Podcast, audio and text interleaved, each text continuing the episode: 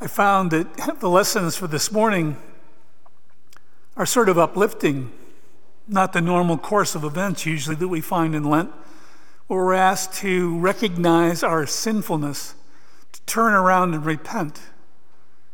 These lessons tend to celebrate the joy of God's gifts through Christ our Lord.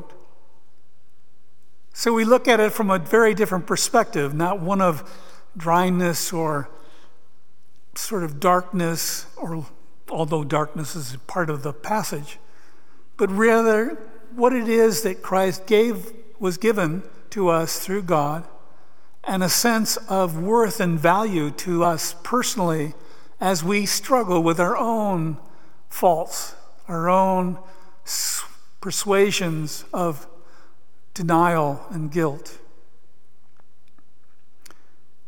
An interesting analogy crops up if we look at it from the point of view of these passages being representations of works of art. All people who are involved in artwork, whether it's being quilting or uh, creating paintings or sculptures or carpentry or those things which add to life and become an expression those people who are artists get involved and find that the process is not one of an easy life, but rather many struggles. They start with an idea, but it takes a while to progress to making that idea come alive. One of my experiences in art form was that of becoming a clown in clown ministry and I found it very interesting because while I wanted very much to be a good clown, I had very little awareness of the depth and the exploration that I needed to do of myself in order to begin to be somewhat a clown, a fool, a fool for Christ.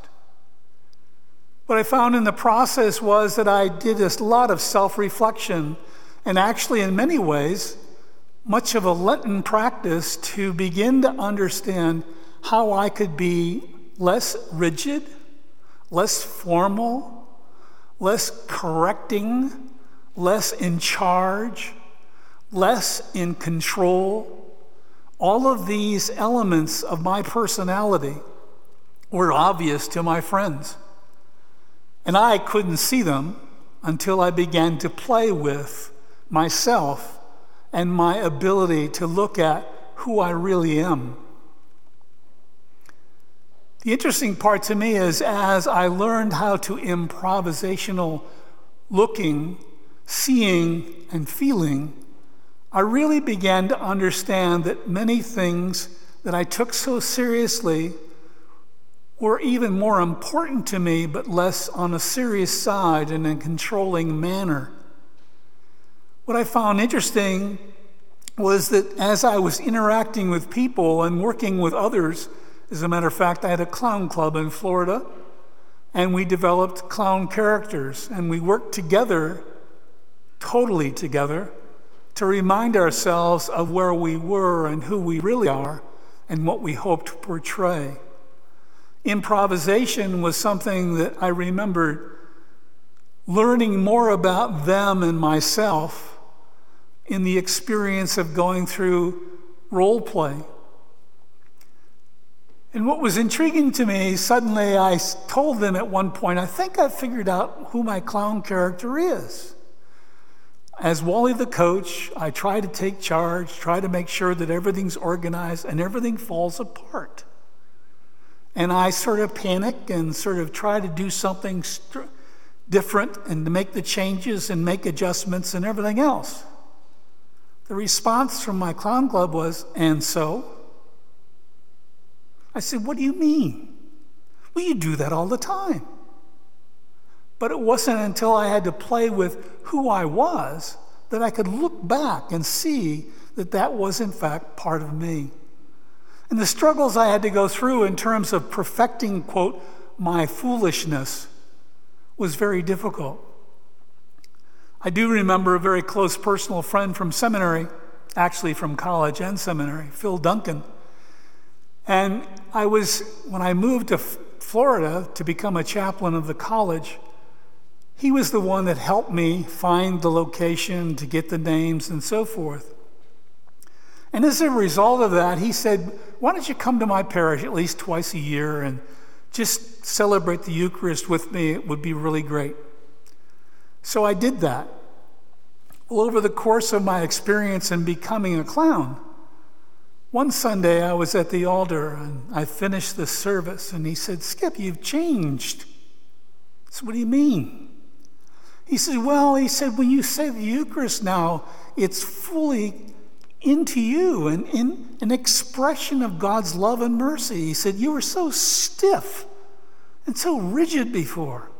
What happened? And I said, Well, I think it's because I've learned to play with me, to play with myself, and to back off those things. I think all of us have artistic desires and express our art, art forms in different, different ways. But these art forms give us a chance to look at the reality of who we are.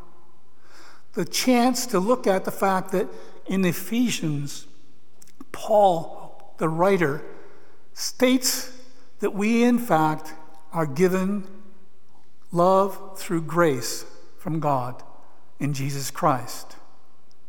It's nothing we work for, it's nothing we necessarily deserve, but it is God's grace that fills our lives with hope and responsiveness to God's call for us to becoming walking in God's path. Likewise, in the gospel today, we've heard John 3:16 all the time when you go to used to be at major events like football games and so forth, there was a person that had the sign John 3:16. And a reminder that if you confess Christ as your Lord, you will be saved. The interesting part of all of this is that the gospel is speaking to the fact that it's not through our works, whether I perform well as a clown, whether I perform well as a priest, whether I perform with the duties that I worked at City College of San Francisco as a dean, it wasn't about what my works totaled and how they were added up. It was about how I could accentuate the gift that I knew was mine from God through Christ.